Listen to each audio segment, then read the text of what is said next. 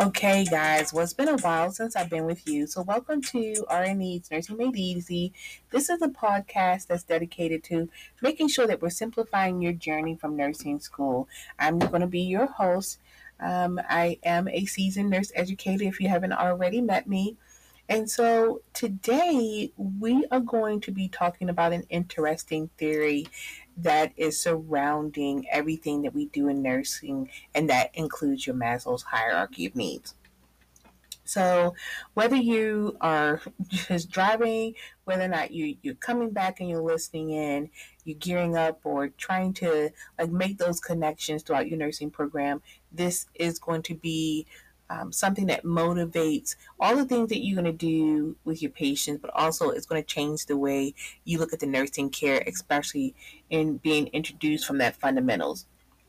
So I'm just going to give a brief introduction into a an individual named Abraham Maslow. He was a psychologist who gave us a pyramid, not like the ones in Egypt, but more like a diagram um, so imagine that you have a pyramid that's divided into five levels.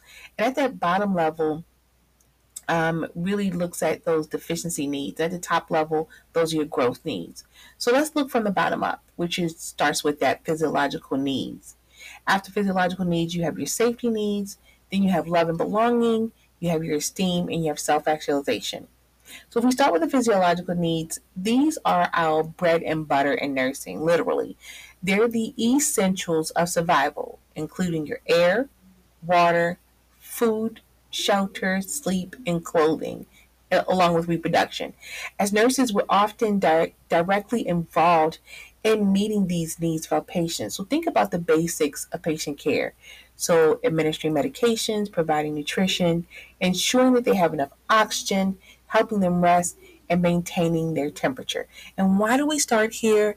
I think the reason why we start here is because there is nothing more valuable that we can do with our patient if our patient isn't alive. And these are those things that help sustain it. Moving up, we find safety needs. Once the physiological needs are met, the concerns for safety take the stage. This isn't just physical safety, but also emotional security, stability, and freedom from fear. In that hospital, it is our job to ensure safety to prevent falls, reduce the risk of infections, and create a predictable environment for our patients. Now, as we ascend this pyramid, we reach what we call love and belonging needs. These are our social needs, that desire for interpersonal relationships. It's about those friendships and intimacy and family as nurses, we really do make it an aim to foster an environment that respects privacy and dignity. In the same, we also encourage and facilitate visits by their loved ones. And for those who are isolated, we become that source of human connection for them. Next, as we move on to our esteem needs, we work hard to help encompass um, some self esteem, respect. We assist that with that status, that recognition, that strength and, and freedom. In nursing, this translates into us empowering our patients, respecting their autonomy, and that autonomy is that ability for them to make decisions for themselves and, and decide for themselves, and then celebrate those small victories on their road to recovery. At the end of at that pinnacle of your Maslow's pyramid, we have self actualization needs. Now, this is the desire to become the most, um, I think, the most effective. For our patient, it might mean returning to work, it could be caring for their families, or simply walking again after an injury.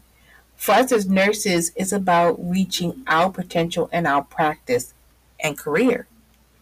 So, why does this all matter to you as a nursing student?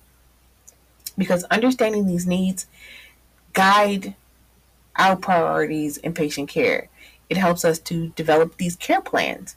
It helps us recognize the patient's immediate concerns and then empathize with them, um, empathize with them from where they're coming from, their perspective. And it's not just about our patients, it's also about us, recognizing our own needs so that we can be effective caregivers. So before we wrap up, here's a little food for thought. Maslow's pyramid isn't rigid, it's fluid. Patients may move up and down this hierarchy, and sometimes their needs overlap. And remember, while Maslow's theory is widely taught, it's not without its critics and it's not without it's not a one size fit all for everything, but it is a starting point in us helping to navigate and understand human behavior and needs. All right. Well, I hope that you guys enjoyed this. This wraps up um, a little bit of what we were talking about for Maslow's um, hierarchy of need and how it applies to nursing practice. And so, if anything, I want you to stay tuned for my next episode where we'll look at some other different types of complex topics um, that we will break down. Um, and again, if for some reason at all you can um, subscribe, make sure that you leave a review, that is helpful. Um, help me also reach other nursing students take care, and make sure that you keep making nursing easy. Thank you for listening to RN Eades Nursing Made Easy. Be sure to follow us on your favorite podcast platforms to get the latest episodes.